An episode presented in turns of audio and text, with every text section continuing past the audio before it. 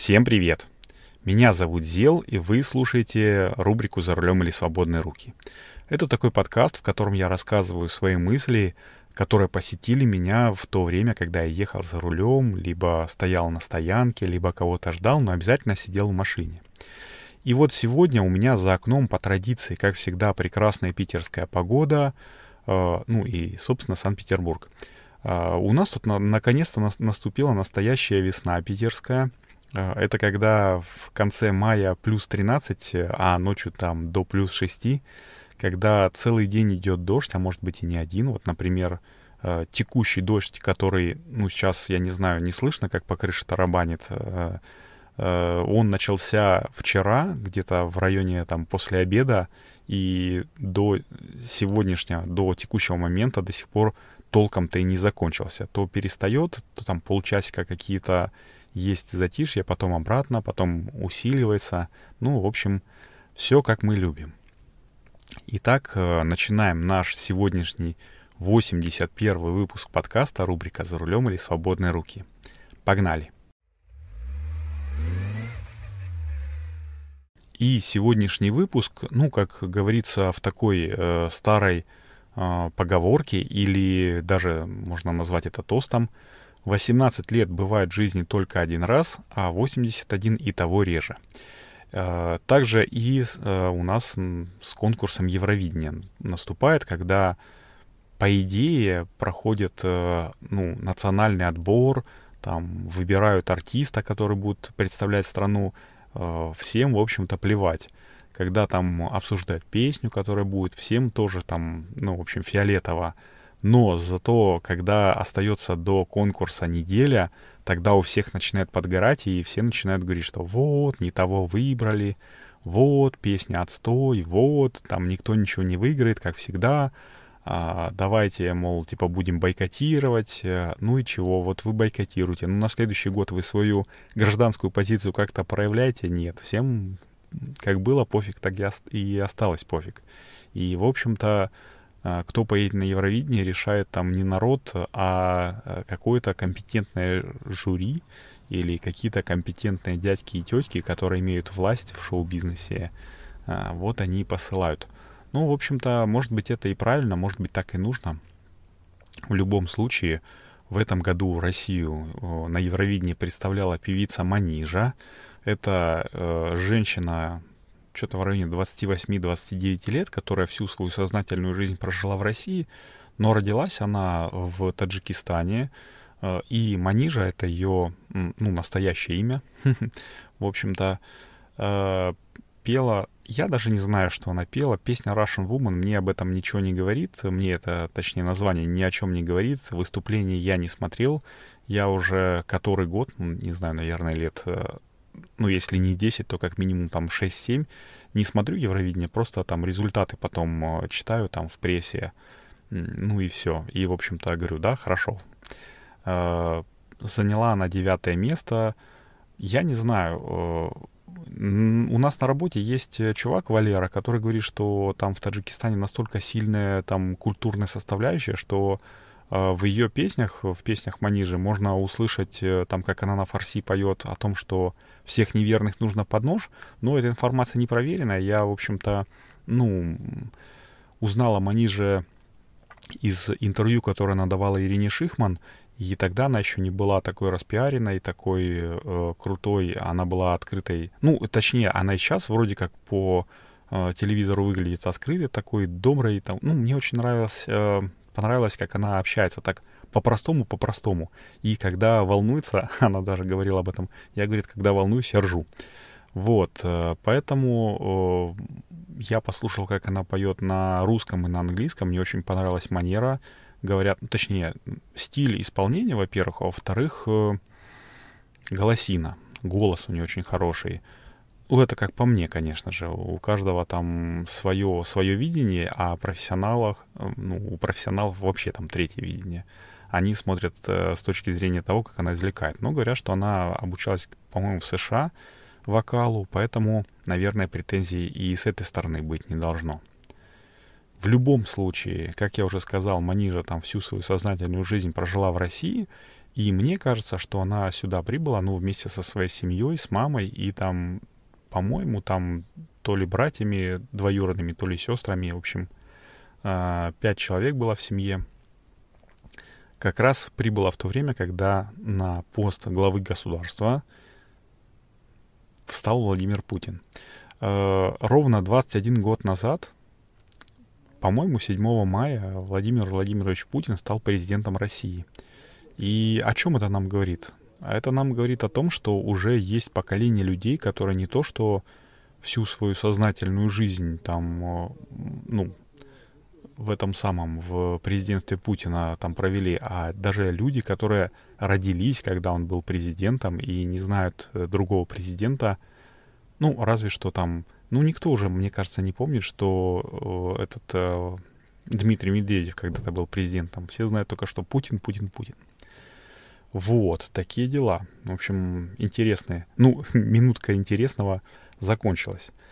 И что хотел сказать. Я немножечко вот хриплю, потому что... Ну, точнее, даже не хриплю, а сиплю, потому что немножко простудился. Простудился, скорее всего, под кондиционером. Может быть, и, конечно, вчерашний дождь там чего-нибудь добавил, но в основном простудился под кондиционером, потому что еще неделю назад у нас стояла безумная, гигантская, нехарактерная Питеру, как я говорил в прошлом выпуске, рекордная за какие-то там то ли 60, то ли 100 лет жара. У нас была порядка 30 градусов днем. И, конечно же, у нас включали этот самый кондиционер. И, возможно, меня в это время продуло, потому что, ну, побаливает горло, точнее, першит горло немножко. Вот, немножко там голова ощущается, мозг чувствуется черепом. Но, чего хотел сказать, вот эта вот жара аномальная такая, она принесла и аномальные грозы. И такое ощущение, что 17-18 мая у нас тут вместо Москвы в Питер прилетел Воланд. И вот, ну, помните, «Мастер и Маргарита», там последняя глава, где Воланд уходит из Москвы, разгорелась безумная-безумная гроза, все там хлестало, и точно то же самое происходило у нас. 17 числа я даже с работы не уходил там до 9 часов вечера, потому что, ну, не то чтобы я боялся, что в меня ударит молния в машину. Ну, кстати, в меня ударяла молния как-то, когда я ехал в автобусе, сейчас скажу, ехал из города-героя Донецк в город-герой Киев. Мы ездили тогда на матч «Динамо Киев» Донецк, Донецкий «Шахтар», в нас ударила молния. Но понятное дело, что если молния ударяет машину, она сразу же через колеса там все это в землю уходит, заземляется, и ничего не происходит.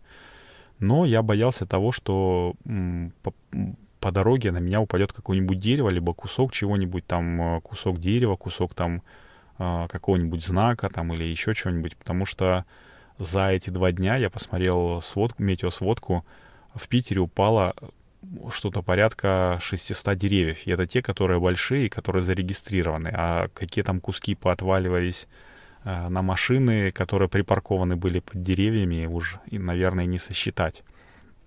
Поэтому я в эти дни старался парковаться где-нибудь подальше от дома, но с одной стороны, но с другой стороны подальше от деревьев. Потому что с одной стороны... страшно, что на тебя упадет дерево и паркуешься там около дома. А с другой стороны, страшно, что что-нибудь с балкона упадет. Потому что у нас на балконах, представляете, до сих пор народ еще, ну, выращивает какие-нибудь не деревья, хотел сказать, а какую-нибудь там то ли зелень, то ли цветы.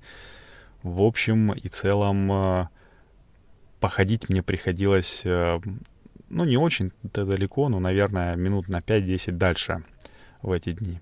Ну, а теперь уже как бы имеем то, что имеем. Та погода, которую мы заслужили, и я вот посмотрел, у меня теща в пятницу поливала в теплицах, ну, рассаду, до сих пор земля влажная. Это говорит о том, что пока еще недостаточно земля так прогрелась, чтобы, ну, нужно было поливать каждый день. Вот такие дела. А тем временем, пока мы тут разводим...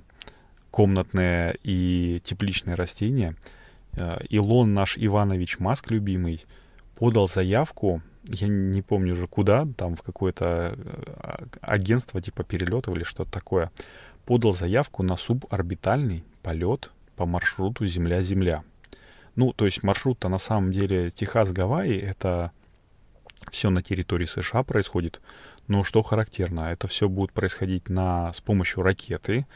Пока что это тестовые такие полеты, которые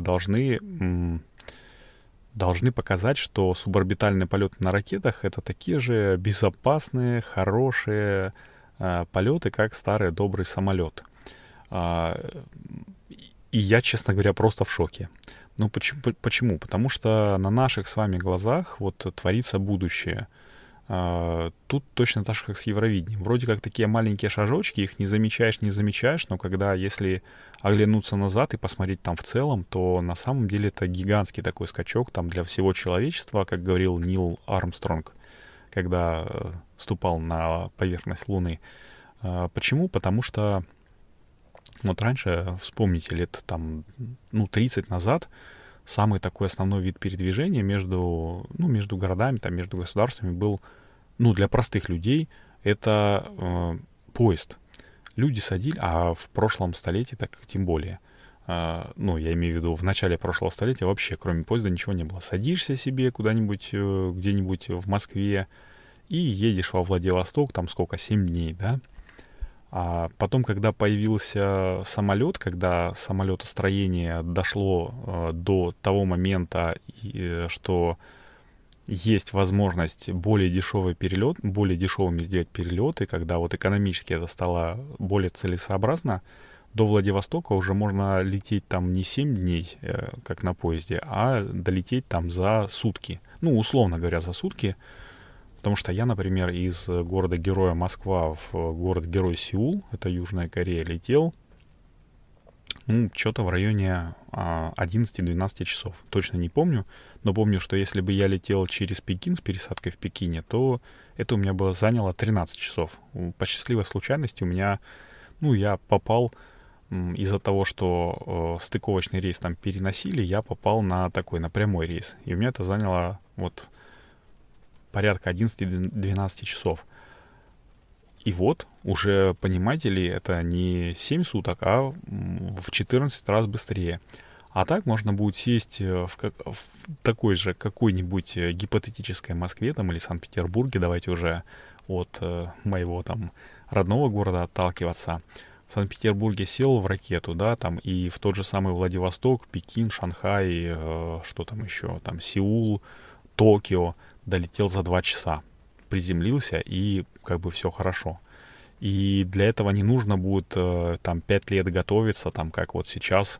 До недавнего времени, вот когда у нас еще не был развит космический туризм, а я напомню, что сейчас, в наше время, в 2021 году, уже можно совершенно спокойно заплатить много денег, в районе 60 миллионов долларов, но если у тебя эти деньги есть, то ты можешь спокойно полететь на МКС. Вот так вот, как турист, полетел на МКС, сделал за несколько суток, сделал 61 оборот и вернулся обратно, сказал: так, ребята, всех я вас вертел, на ракете, точнее, на Международной космической станции, весь ваш земной шарик. Вот, точно так же в скором будущем можно будет сесть спокойненько в ракету. Не готовишься 5 лет, просто сдал ПЦР-ку какую-нибудь, что у тебя коронавируса нет, или какой-нибудь другой заразы, которая будет через 5 лет. И все, приземлился через 2 часа в Шанхае, погулял и поехал обратно. Не погулял-то, скорее всего, а какими-нибудь делами позанимался, потому что такими перелетами поначалу будут пользоваться только бизнесмены какие-нибудь, которые, ценят свое время, у которых время стоит дороже, чем билет. Но, тем не менее, очень крутое такое начинание, и я с удовольствием посмотрю на то, как через 5 лет запустят уже первого человека по такому сверхскоростному, субконтинентальному, суборбитальному сверхскоростному перелету. Вот. А еще, знаете, что я заметил? Это из таких вот замечательных вещей. Замечательных не в плане прекрасных, а в том, что иногда вот так вот оглядываешься назад и ретроспективно понимаешь какую-то вещь. Так вот, я посмотрел на выпуски наши, которые сейчас происходят. И в основном сейчас средняя продолжительность выпуска подкаста рубрика «За рулем» или «Свободные руки» около 30-35 минут. И я, в общем-то, с одной стороны удивился, с другой стороны ужаснулся, а с третьей стороны мне как-то даже стало немножечко лестно. Ну, потому что как бы на 30 минут есть о чем поговорить. Это раз. Второе, ну, потому что раньше вот такие выпуски были там 5, 10, 15 минут там максимум. Когда я ехал, вот мысль у меня какая-то стрельнула в голову, я сразу ее быстренько записал, выложил. А сейчас, ну, немножко схема другая, как я уже рассказывал в предыдущих выпусках. Но и у меня есть как бы, ну, что ли, ораторское искусство. Страшно такое. Сейчас я очень сильно польстил себе, конечно, но, ну, как бы есть о чем поговорить на подольше. А с другой стороны, я думаю, как, ну, каково это вам слушать? Ведь раньше там пошел в магазин, да, пока дошел до магазина и ушел с магазина, можно было послушать подкаст. А сейчас, в общем-то, 30 минут нужно где-то выкраивать. Каково это? Ну, я, например, слушаю подкасты все за рулем, поэтому у меня всегда есть 30 минут. Мне до работы ехать там, ну, от 30 минут до 1,5 часа, в зависимости от пробок.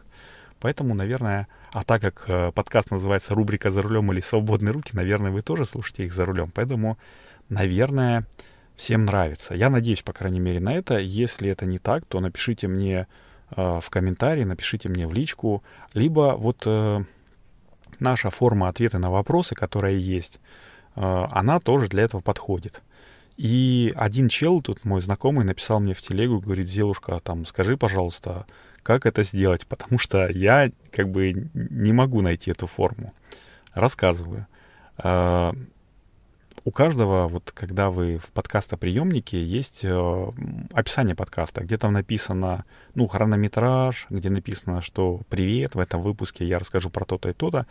И обычно никто не смотрит, ну, на эту картинку. Точнее, есть картинка, если вы свайпнете там, ну, в основном это вправо в подкастоприемниках, то откроется описание.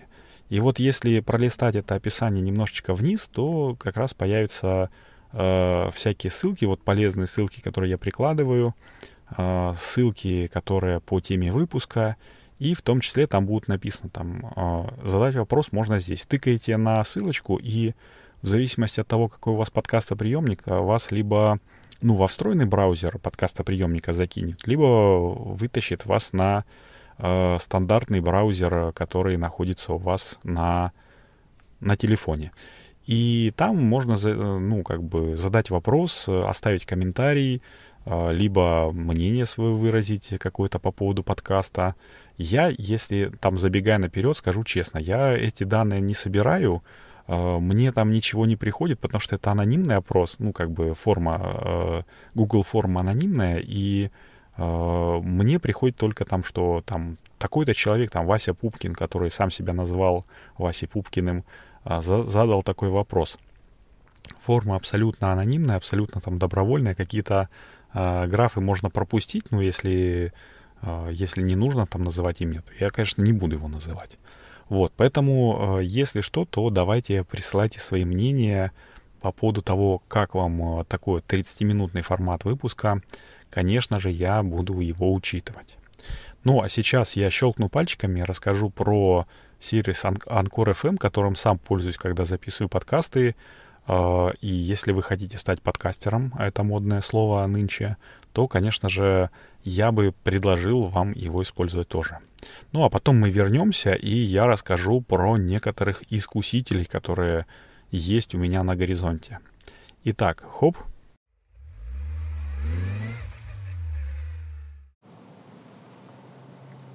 Хоп, еще раз всем привет, и в этом небольшом блоке я расскажу почему, ну и в большей степени благодаря чему подкаст рубрика «За рулем» или «Свободные руки» все-таки увидел свет. Ну, дело все в том, что я открыл для себя подкаст хостинг Anchor FM, и вот три фишки, которые выгодно, в принципе, отличают его от других подкаст-платформ. Итак, первое. Многие подкаст-хостинги требуют денег. Ну, сразу это бывает или после окончания какого-то пробного периода, но только вот Anchor почему-то для меня как бы странно было сначала, предлагает полностью бесплатный хостинг вот от начала и до конца. Сколько бы часов там, или выпусков ты ни наговорил, всегда у тебя будут, ну, твои как бы подкасты располагаться бесплатно. Вот, это хорошо. И второй принцип, точнее, вторая фишка, это вот мой принцип записал, залил, поделился, ну, такой простой, топорный, вот, он здесь работает, ну, на все 100%. Я неоднократно всем говорил, что подкаст рубрика «За рулем» или «Свободные руки» — это такой своеобразный, ну, борт-журнал или такой аудиодневник. В общем, и в целом это такой подкаст в формате лайв, без всяких склеек, перебивок, там, прочих украшательств. И Анкор с этим справляется на ура, благодаря простому и понятному интерфейсу, как в приложении, для любой мобильной платформы, наверное. Ну, я говорил, что у меня Apple, поэтому я в Apple, ну, в App Store скачал как бы на раз. Так и, в принципе, в десктопной версии, там бух-бух-бух, 3 раза нажал, 3 кнопочки, и все, у тебя подкаст готов. Вот. И третье, это если ты начинающий подкастер, то Анкор сам, в принципе, позаботится о дистрибуции подкаста. Ну, то есть сделай так, чтобы он появился максимально на всех популярных подкаст-платформах. По секрету, только подкасты Apple, ну, почему-то очень долго запиливает. А так вообще на раз-два, там, 2 дня и бух-бух. И помимо этого еще создает бесплатную публичную страницу подкаста для того, чтобы можно было слушать подкасты еще и в вебе.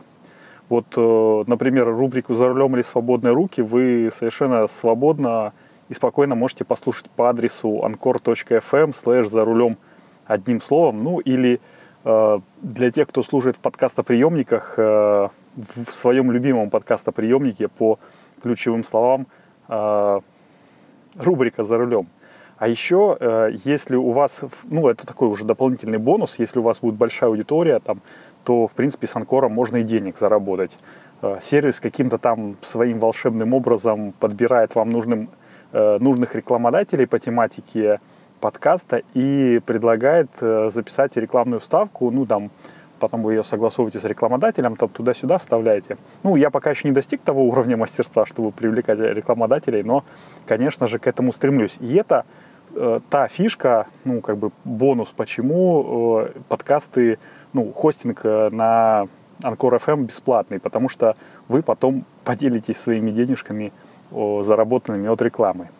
И резюмируя, ну, как бы все, подытоживая немножечко, я хочу сказать, что, ну, вот главред «Медузы» на вопрос, что делать, если я хочу попробовать себя в подкастинге, ответила: нужно просто пробовать, записываться, выкладываться и смотреть, твое это или нет. Я, в принципе, с ней полностью согласен, с сервисом Anchor FM, на котором я сейчас записываюсь.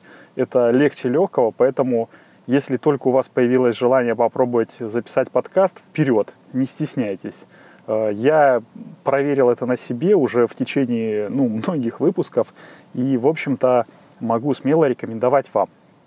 Вот. Ну, а теперь переходим в основной блок подкаста, рубрика «За рулем» или «Свободные руки». Хоп! Хоп, и мы возвращаемся. И, как я уже говорил, в первой части подкаста я расскажу про искусителей, а они у меня есть. Дело в том, что у меня, ну, на работе раньше работали муж и жена, сейчас муж уволился, его зовут Дима, осталась только Света. Так вот, эти чуваки купили себе электросамокат. Блин, и это такая вещь, ну, просто так вот Дима зашел как-то, хе-хей, а мы тут со Светкой купили электросамокат. Хочешь посмотреть? Я говорю, да, конечно. Почему? Я это сказал. Почему, он спросил. Ну, конечно же, я давно задумался об электросамокате. Мы когда-то хотели теще подарить, ну, там, мысль такая, точнее, была, не то чтобы хотели, мысль такая была, подарить ей сегвей. Такой не мини-сегвей, который там ногами нужно управлять, а такой вот, который с рулем, вот, чтобы она там гуляла с собакой, чтобы она там в магазин там ездила. Но тесть сказал, не-не-не, не надо такого. Это, в общем, не полезно, это вредно, это дорого, и это никому не нужно. Но он у нас военный, поэтому есть только его мнение, и неправильное, поэтому, ну, что тут сделаешь? Мы вынуждены были повиноваться. Вот, а тут Дима зашел, говорит, слушай, хочешь попробовать? Я говорю, конечно, хочу, давай. Мы выехали, тем более, что у нас тут сейчас наступила эра электросамоката шеринга. Не знаю, как сказать это по-другому, более правильное, более емкое слово, наверное, есть, которое одним словом можно это сказать, но факт в том, что на каждой автобусной остановке, около каждого дома торчит по несколько электросамокатов, которые там заплатил, не помню, по-моему, стоит что-то в районе 5 рублей за минуту, и предварительный платеж там 50 рублей или 30 рублей, ну что-то такое. Ну, в общем, если брать в прокат такой самокат, то это получается очень дорого, там погонял и, в общем, выложил сумму большую, чем если бы погонял на такси. Поэтому в качестве там передвижения на работу, мне кажется, что электросамокат такой, который прокатный, он не очень годный. А вот если свой, это уже другой вопрос. И, в общем, я покатался на этом самокате и утвердился, еще больше утвердился в мысли, что я его, конечно же, хочу. Но то, что я его хочу, я, возможно, его не куплю, потому что я такой чел, который планирует, спонтанно, короче, 20 тысяч рублей я не выложу за электросамокат, потому что я так подумал. Ну, слушайте, и на нем можно кататься там, условно говоря, ездить на работу, да? Ну, можно ездить на работу только в определенное время года. Когда там, например, нету дождя, нету снега, нету льда, нету луж, которые после дождя остались, такого сильного дождя. Нету луж, которые после дождя, которые ты едешь, и у тебя там джинсы, приезжаешь на работу, у тебя джинсы там мокрые, не то что по колено, прям до трусов. Вот, поэтому я очень рад, что эти чуваки купили себе самокаты. Очень рад, что у меня коллега Антон купил самокат себе. Вот он тоже сказал мне, говорит, вот на этих выходных приходит, можешь там заруливать после дачи, там попробовать. Ну, наверное, я воспользуюсь этим предложением чуть попозже. Я, может быть, когда они там уже обкатаются, накатаются, возьму у кого-нибудь из них самокат, на денечек, чтобы тоже там погонять и понять, это такая клевая штука, как я думаю, или это клевая штука, но которая мне, в общем-то, не нужна. В общем, поживем, увидим. Я надеюсь, что у меня получится так сделать. В любом случае, я ребятам желаю, чтобы все у них хорошо было с их самокатами, чтобы не пришлось их гарантированно... не пришлось их чинить ни по гарантии, ни после того, как гарантия уже закончится. Вот. А что касается Антона, это чувак, тоже мой коллега, которого я буквально насильно посадил послушать свой предыдущий выпуск подкаста. Антон, если ты слушаешь, тебе привет. А все почему? Потому что Антон как-то сказал, я слушаю подкасты, не только из-за информации, и причем не столько из-за информации, сколько там из-за тембра. Ничего себе, подумал я. Говорю, слушай, послушай мой подкаст, как тебе, в принципе, мой тембр, потому что я мнению Антона, доверяю, он много работал с людьми, много знает, такой дядька прошаренный. Я говорю, послушай, как тебе мой тембр. Вот, он послушал, в общем и целом, в итоге сказал, неплохо, я рад, но... Я взял у него одно ухо попробовать послушать, как это на андроиде слушать подкасты. Взял ухо, говорю, давай сделаем немножко побыстрее. Потому что я не могу. Он говорит, не-не-не, я не могу. Я слушаю, мне, когда на ускорении, там срезаются там такие... нюансы, короче, срезаются, там тембр срезается, там какие-то огрехи, там, которые, может быть, у человека они тоже срезаются.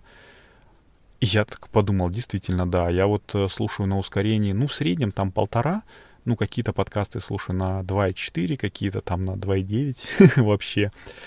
Свой подкаст, честно признаюсь, я всегда считал, что мой подкаст нужно слушать на ускорении как минимум 1.5.